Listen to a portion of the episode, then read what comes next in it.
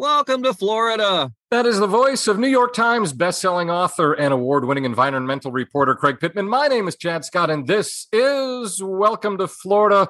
Right about this time, Craig, our recent episode on red tide should surpass the villages as our most listened to episode all time. You can, of course, find those both back in the archives.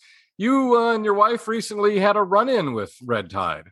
Well, yeah, I wrote a column about this for the Florida Phoenix that uh, you know the the Florida Department of Environmental Protection was bragging, and rightfully so, bragging about the fact that Florida has very clean air, that our our clean we had met all these requirements by the mm-hmm. EPA for clean air. We were the most populous state to have this this quality of air.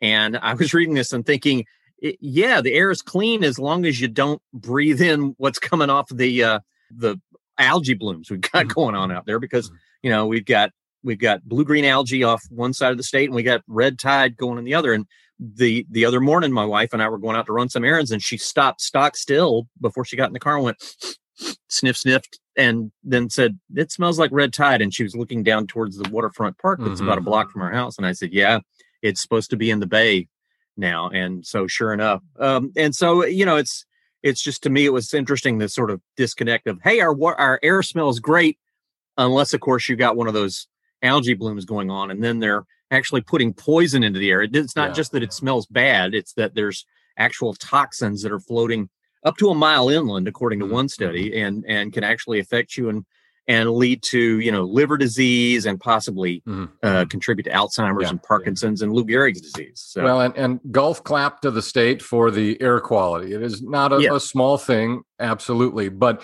looking at the environment as disconnected, like, hey, our air is great, we're we're good, and not considering the water and the land right. is such a that'd be like saying you know i can bench press 400 pounds but i can't walk upright because my back is so bad. Well what yeah. good really is that at that point? And, and it's it's it's one of those and i don't think it's it's necessarily trickeration but when you can when you think about the environment it is a holistic picture.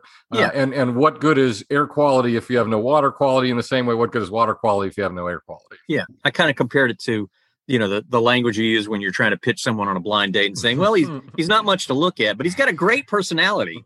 You know well our our, our water quality stinks but hey the air's good.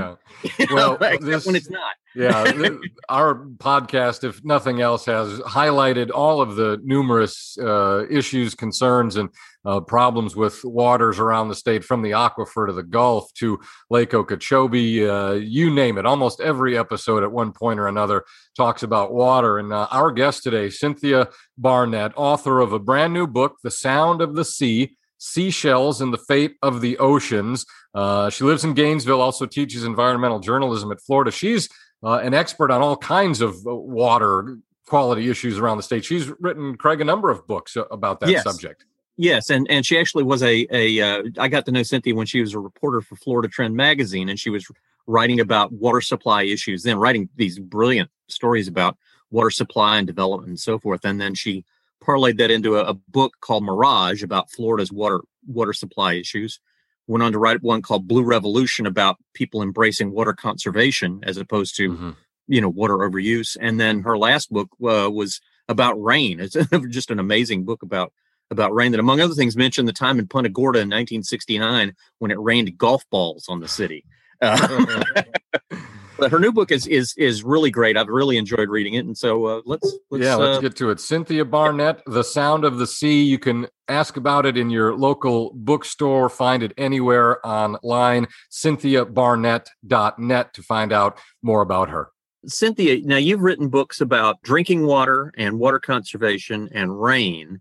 How did you make the jump from those topics to seashells? Well, let me say, I don't think it's too much of a jump, Craig. In in the way I think about it, I'll tell you the exact story. First of all, I was looking for an ocean project next because, as you mentioned, I've written books about freshwater.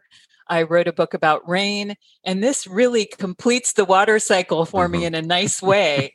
it's like the perfect end to my water cycle series. But to answer your question more specifically, I was at a lovely museum on Sanibel Island called the Bailey Matthews National Shell Museum. The science director there, Jose Leal, had invited me to give a book talk about one of my previous books. And it, it's just a fascinating little museum devoted to seashells and the animals that make them, the marine mollusks. But the statistic I learned there that absolutely floored me was this the the museum had done a survey of visitors. Many of them were tourists to Florida with their children and they had surveyed visitors to find out how much they already knew about seashells. And the survey revealed that 90% of the respondents didn't know that a shell was made by a living animal most people thought they were stones or rocks. Oh, good and lord. I know. and so I just couldn't stop thinking about that after I got home. And it really struck me as such a perfect metaphor for the ocean itself because we love the ocean as this beautiful backdrop of life, you know, almost like a postcard. It seems so big and beautiful. And I think a lot of people don't really understand what's going on beneath the waves. And it struck me that seashells were such a good metaphor for that. Just like we always love seashells for their beautiful exterior rather than the life inside, we also have loved the oceans as that backdrop rather than the source of life. And so that's the metaphor I started thinking about. And uh, six six years later, I finally finished a book of seashells. I visited uh, Sanibel Captiva as a tourist long before I moved to Florida and remember the remarkable shelling there and oh the beach is full of seashells and that sound the waves would make when they recede over the seashells and then I moved to Amelia Island I was like what's this Where's all the seashells? what Sanibel Captiva is one of the best places in the in the country to find seashells, let alone Florida. What what makes that area particularly uh, so uh, robust when it comes to shelling? It's a good question, Chad, and I think it's fair to say it's one of the best seashell islands in in all the world. And I traveled around the world for this book, and I think I can say that uh, fairly without being too much of a Florida homer.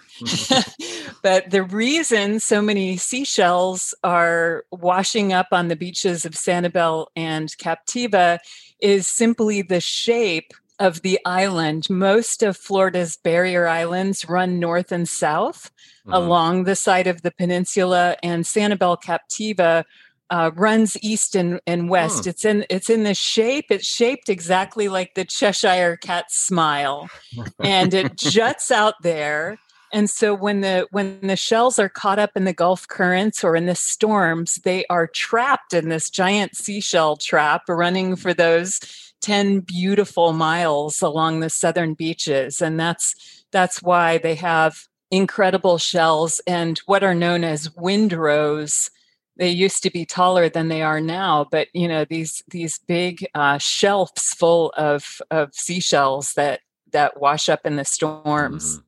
it's it's the only island i've ever been to where where a they have their own dance move the sanibel stoop for, for for all the tourists who show up to, to collect the shells and then the, they they give you last time I was there, I checked into a hotel and they gave me a complimentary bag for my seashells. they they still do that. I got a little bag just a few months ago when I was on Sanibel for something. And that's, we could talk about that, the whole other irony of all of the plastic implements used to yes. gather seashells when plastic is such a harm to the animals themselves. Yeah, but you do you get a little shelling bag when you check mm-hmm. in. But it but it must be said that something the culture on Sanibel has changed so much in, in my lifetime. And you probably remember too, um, Craig, when you were a kid, people had no qualms about collecting live shells, right? And there were mm-hmm. boil there were boiling pots down on the beach all yeah. over all over Florida, not just in Sanibel, but in the Keys and all over. There would be huge boiling pots in Sanibel, there were boiling pots in the motel rooms yes. so that tourists could clean their shells wow. um, before before taking them home. Not all not all knew to do that, and some unwittingly put them in the car trunk. But you know, people don't people don't do that anymore. You don't see boiling pots on the beach or in motel rooms anymore, and I think that's a lovely statement about how our ethics change over time you know it gets it gets depressing about uh, to think about the environment and what we're doing to the world and its animals but we but we also change and that's that's something i enjoyed about working on this book just understanding the extent to which people are beginning to understand what's happening mm-hmm. the, in fact there was a sign in my room that said please do not wash your shells out in the in the sink in the bathroom sink. Right.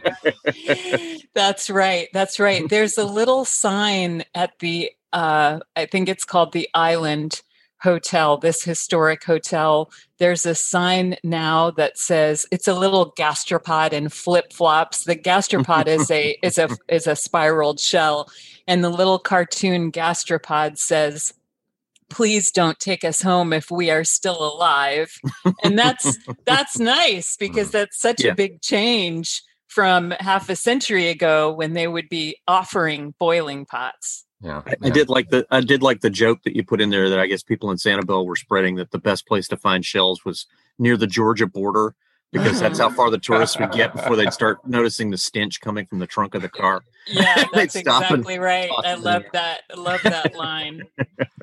Talk about mollusks, and mollusks live in seashells and make the seashells. Biologically, how do they actually create that hardened shell that we all prize so greatly?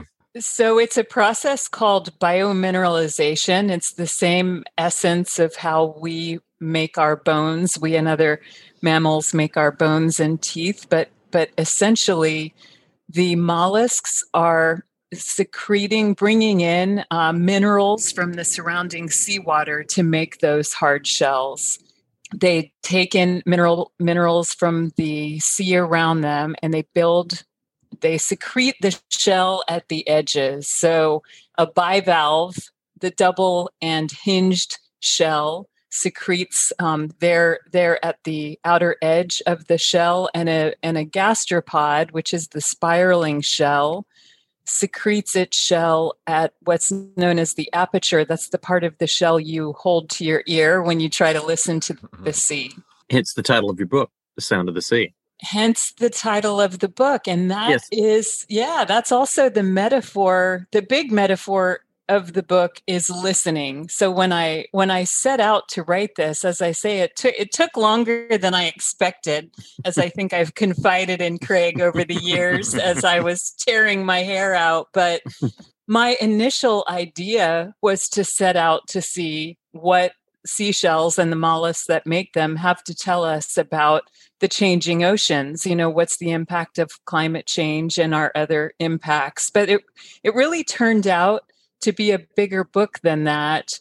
I came to see seashells as the world's great fact checkers because they do they do say a lot about what's happening to the environment but they also have a lot to say about people because they've been so important and at the center for human history even pre-human history going back to the Neanderthals and, and Java man who all had their relationship with shells. And so it turned out to be to be a book with people at the center much more than any of my previous books. So yeah, the sound of the sea, what what uh what seashells really have to tell us when we listen. I was fascinated by the the your discussion of shell mania and how it spread in different waves. Uh, the particularly the in the American wave that resulted after all the servicemen came back from the Pacific and had brought shells with them. Yeah, that was that was fascinating. We've had these periods of shell mania in human history, and one was in the 16th and 17th centuries when at, at that time too it was it was men going off into the tropics in in that case on you know the first sailing ships to go out and explore the Indo-Pacific. And they start bringing home tropical shells to the Netherlands and and to England. And people are just amazed at these tropical shells. And that that was a shell madness that was every bit akin to the tulip madness hmm. that also happened in the Netherlands around the same time. People just got so excited over the tropical shells and how different they looked from the shells, say, in the North Sea, that their the prices went up and up and up. And at some points, a tropical, like a single tropical seashell would would sell for the same as a Vermeer painting, even though because people thought they were rare. But mm-hmm. then, of course, later when more and more people started finding them, uh, they they turned out not to be rare at all in the in the Pacific Ocean where they lived, and so it wasn't a good investment after all.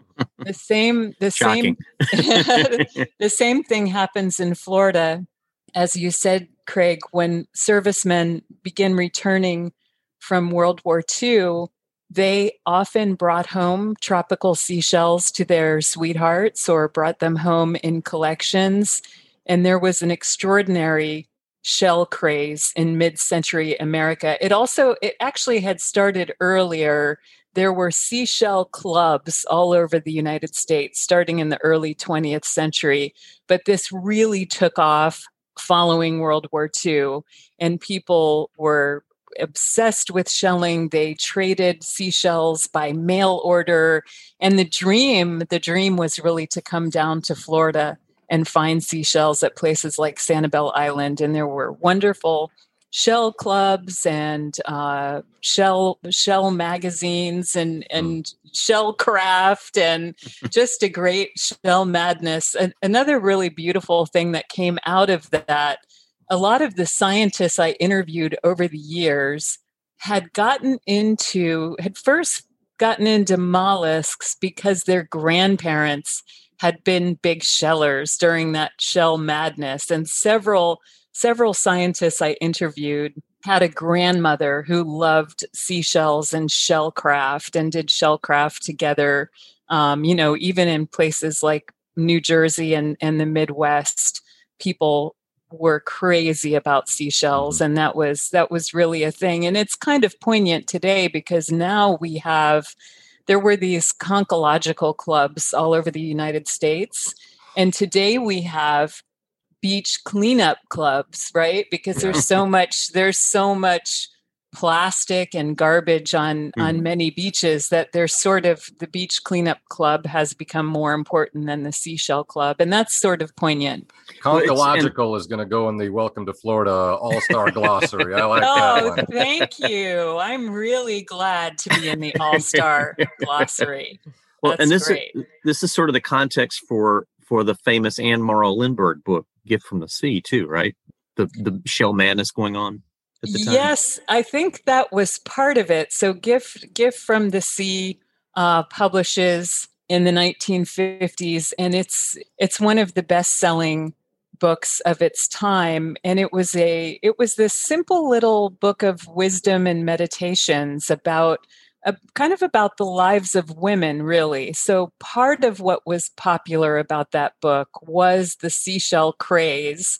But I think what's more important about that book is that she so put her finger on the dissatisfaction of of a lot of women who were kept out of careers in that era and kind of struggling with their roles and so looking back on it now it seems really soft in the in the me too times to look back mm. at that book it you can kind of see you know yes it must have been easy for her someone with that much privilege to go hide out on captiva and write you know anytime she wanted she wasn't exactly illustrative of of the typical typical woman's experience in mid century America, but she really put her finger on something that women were feeling. And she compared the lives of women to to seashells. I think you kind of have to have to read it to understand it, but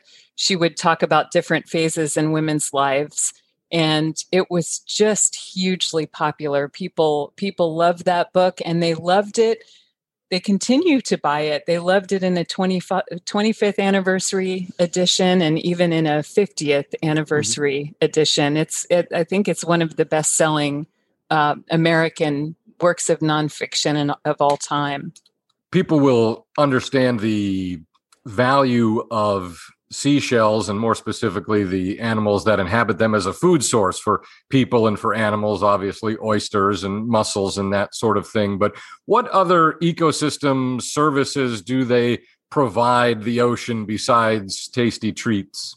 They're basically the world's great upcyclers. They, by taking in the minerals around them in the seawater, they are upcycling the extra carbon, not all of the extra carbon, but the carbon. They use calcium carbonate to build their shells.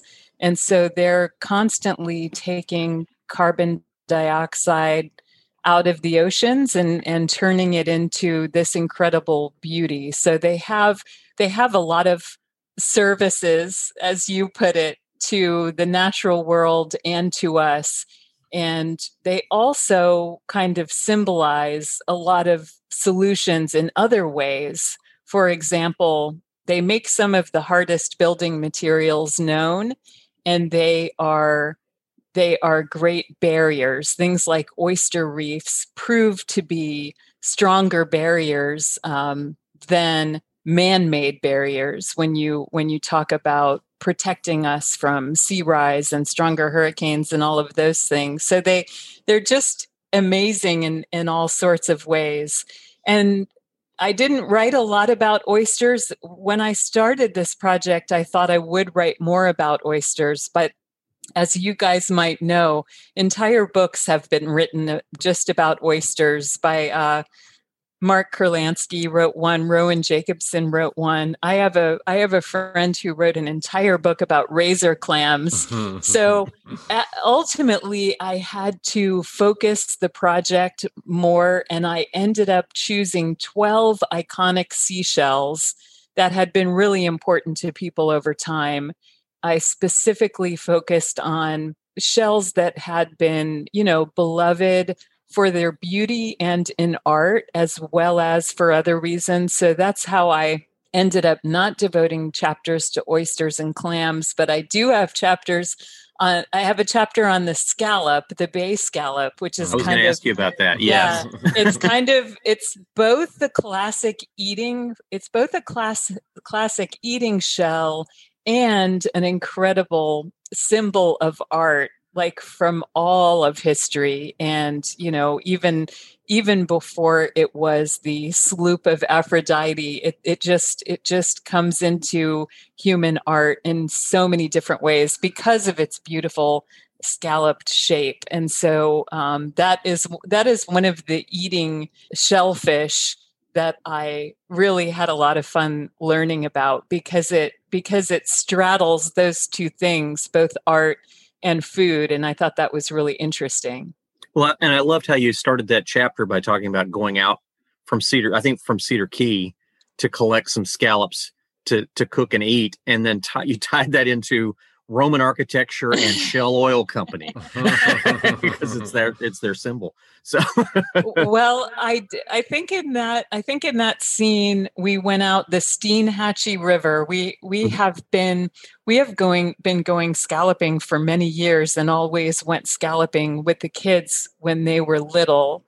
My kids are uh, 17 and 19 now, and we took them scalloping ever since they could swim. And you know, something I worked hard to do in this book is I, w- I wanted to write about our impacts to the ocean and what's happening to the sea in its life, but I I work really hard to not be preachy or judgmental or too dogmatic in my environmental writing. So in that chapter especially, you know, I kind of struggle over time with my own harvesting I always, when I was a kid, I I went conching with my dad, and we made conch chowder. And as I raised my kids, we collected all the scallops we were allowed to, and we would fill up our buckets. And to mm-hmm. me, that was like my definition of abundance: is that I could go collect a heap of scallops with my children and cook them dinner and it and it seems so wonderful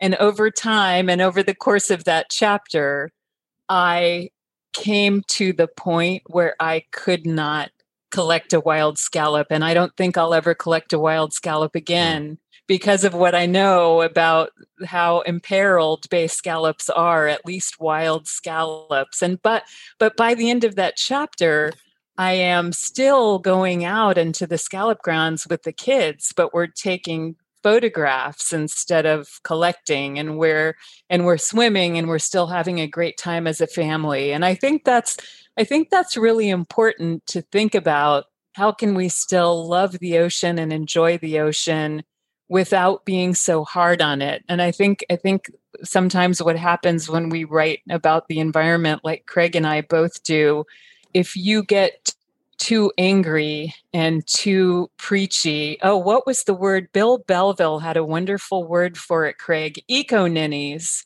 He worried. he worried yes. that eco ninnies would shut people down and just make them put down the book, put down the newspaper, you know, not want to hear it. And I think that's true. And I think the better way forward is to you know kind of together think about what is what is a better definition of abundance for us and for Florida? To me now, I would think about the abundance of seagrass or the abundance of clean water or having wild scallops out there all of that feels a lot more important than filling up my bucket as as much as mm-hmm. I'm allowed to. But but you know, of course, this is on the regulators too because they can decide mm-hmm. they can decide how many scallops we can all collect each summer. And the more and more Floridians who are out there chasing after the scallops, uh, the the fewer there are going to be over time. It's been really difficult to bring back those populations, although they are they are coming back in a couple of places, but only in those places where we've really preserved the seagrass. That that mm-hmm. is super mm. important. Yeah, like the Citrus County area and so forth. And they yes. they really kind of count on the scallop harvest every year for bringing in tourists, don't they? So it's so it's become a big part of their economy to save the scallops. Yes, I mean that's that's a great thing about it. It is it is important to Citrus County to save the scallops, and I think I describe I describe going out in Citrus County too, out the Homosassa River, mm-hmm. and that has become it has become such a caravan. It's almost like waiting in a Disney queue to get mm, out there wow. to the scalloping grounds, and that's you know that's kind of too much. So again, I think I think the beauty of all of this is whether we can enjoy these places we love without destroying these places we love and that goes for gathering seafood and the the last thing I'll say about scallops is that it's it's particularly to me it's per- particularly poignant that we're expert gosh I'm not going to be able to say that word that we're wiping out the scallops because Extirpate. extirpating the scallops because they were symbols of abundance from the earliest humanity, like even from before Aphrodite, they were always the symbols for people of kind of fecundity and abundance. And that's what makes it particularly sad to see them almost wiped out and all the more reason to bring them back and, and let them be symbols of abundance again. Before we totally leave our wild scallops here on the Gulf Coast of Florida, starting with them specifically and then broadening out globally, what are the greatest threats to their numbers? It's not just one thing. It's not just the overharvesting. It's not just climate change. It's not just pollution, but it's sort of all of this harm wrapped up together. So, climate change is really having an impact on mollusks and their shells all over the world. Some parts of the oceans are becoming too warm for mollusks, and in some cases, the acidification of the oceans that's being caused by uh, too much carbon dioxide in the atmosphere is actually making it harder for mollusks to build their shells, or in some cases, even boring into shells. And so all of these things are happening at once and it's not it's not one thing that is broken it's sort of you know the thing to think about is how we can live differently and live more gently and live with less including reducing fossil fuel use and harvesting less but it's not to say when i say that i i'm afraid that it sounds like I'm asking people to live differently and it's really a better it's really a better way of living. It's a way of bringing back abundance. Well i think it's about living in balance as opposed to living with a, a totally extraction selfish mindset. The understanding that this is a society and we are a piece of the puzzle on earth the earth does not center solely around our needs and is inexhaustible and i think we're uh, proving that by and by every single day. It does require a new way of living. It does require a more balanced way of living, understanding that nature, we are a part of nature. Nature does not merely exist to serve us. And mm-hmm, that's my mm-hmm. environmental ninnyism for the for the podcast. I have to yeah. include some every episode.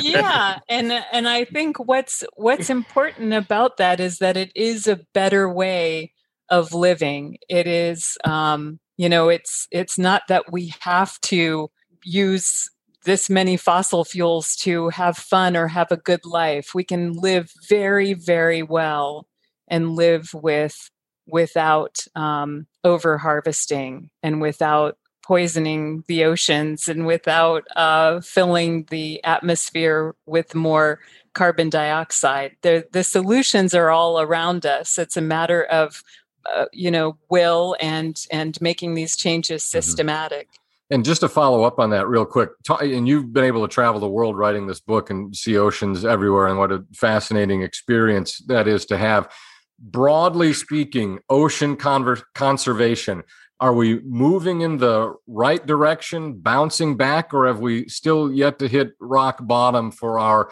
abuses of the ocean and, and we continue a, a negative inertia momentum you know, parts of the world are doing better than others. I went to Palau and they have, I went to Palau for the giant clam chapter, which was a very fun chapter to work on, and another animal with an incredible human history and biological history. And Palau has conserved 80% of its oceans. And the, the real key here is to conserve great swaths of the ocean. That is what scientists uniformly say in terms of being able to adapt to to climate change and save the marine life and the sea.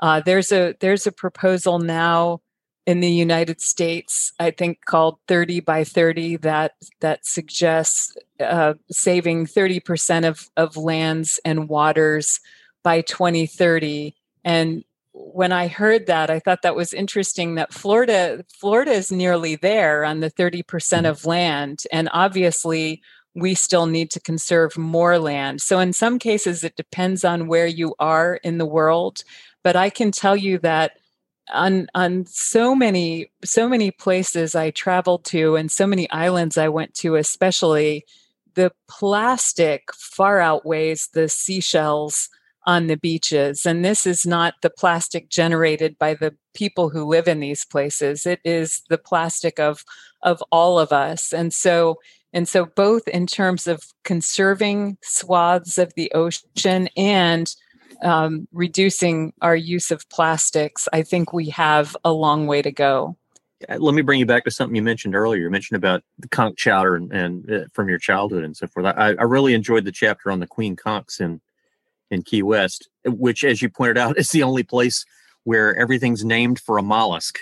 Yeah, and it's it's another irony like the scallop. Here you have an entire an entire chain of of islands uh, named named for conchs, a, a, people who call themselves the conchs and are mm-hmm. incredibly proud of this animal uh, mascot, yeah. the Conch mm-hmm. Republic, and yet they wiped out their conchs and we we all did not just they people in the Keys, but mm-hmm. we we Floridians and we Americans. So the queen conchs were disappearing from the keys as as early i was surprised at how early it was i found scientists talking about it as early as the 1920s hmm. and by 40 years ago the florida finally banned all harvest of queen conchs and the and the really worrisome thing about that story is that they haven't come back after 40 years wow. fish and wildlife banned queen queen conch harvest here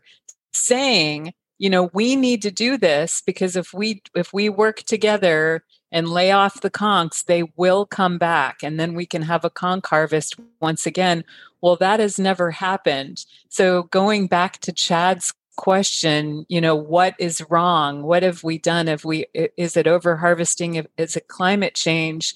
It's a complex story and part of it was over harvesting but obviously they haven't come back in the past four decades. So there are other there are other reasons that scientists are start are, are trying to figure out. One smoking gun at least for inshore conch seems to be ocean temperature that parts of the florida inshore waters are just becoming too warm for some mollusks and that could end up being part of the story for queen conchs does the raising of conchs and scallops and so forth as a as a sort of a valued commodity though though does that make people more concerned about them do you think? Or or do they still kind of consider them a, more of a collectible than a than something that that is living and breathing in a, an important part of the ecosystem? When you say raising are you talking about aquaculture no, I mean just like in, in, terms of raising their profile of you know oh we're oh it's you know hey it's time to go scalloping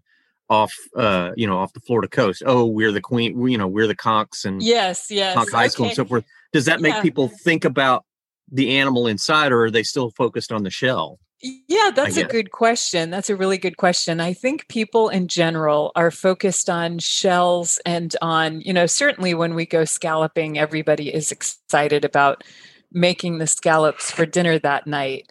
Mm. And I think this changing ethos that we're talking about is going to get us to a place where we value the animal inside and not just the shellfish we eat or the beautiful pink shell that we put on the mantelpiece. And when you look at when you look at other things that we didn't value in the past that we do value now, that's just sort of human nature and human history with the environment when you think about you know plume birds from 100 years ago mm-hmm. people absolutely didn't value the birds they valued the you know the elaborate feathers, feathers. Mm-hmm. when you think about uh, seagrass in in mid-century florida you know seagrass was wiped out of biscayne bay tampa bay escambia bay there was just no seagrass fish were dying uh, sewage was going straight mm. into these bays.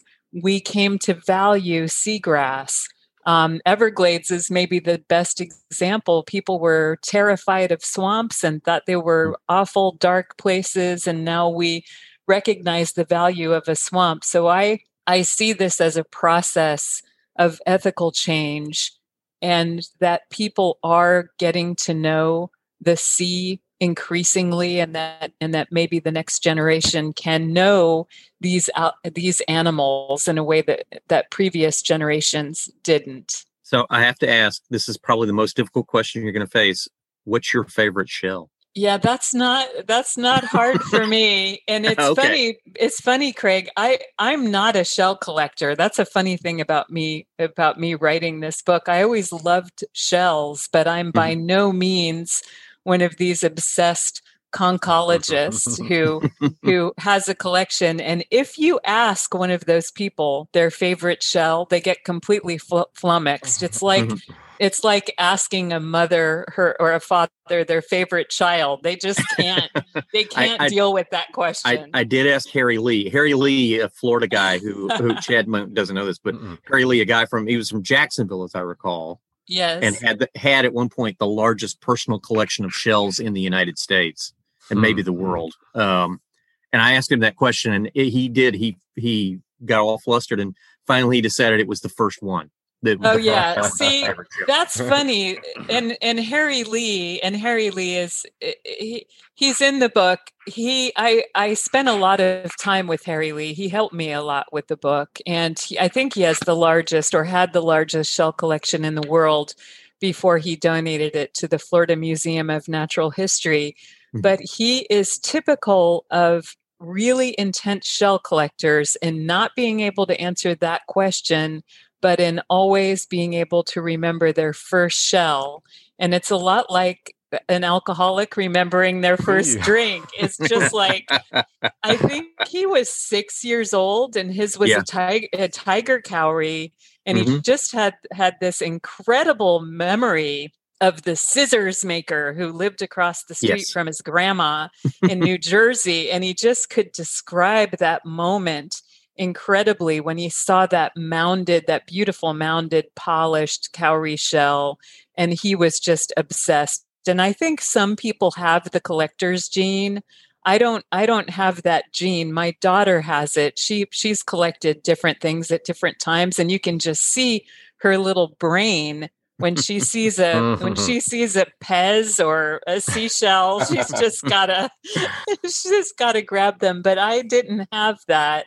I just love shells and think they're beautiful. And my favorite is the lightning whelk which is one of the chapters in the book as well. And the lightning whelk which i only knew i only knew recently how important the lightning whelk were to the calusa people who lived in southwest Florida when the when the Spanish arrived. But the lightning whelk is just a beautiful spiraled shell. It looks a bit like a conch, but it's but it's thinner and it has these incredible lightning strikes down the side and it opens to the left. It spirals to the left. Almost all shells spiral to the right and the and the lightning whelk opens to the left so it's very unusual in that way and the uh, archaeologists who work on Calusa and other native people who really loved lightning whelk shells say that they think there was something about the left-handedness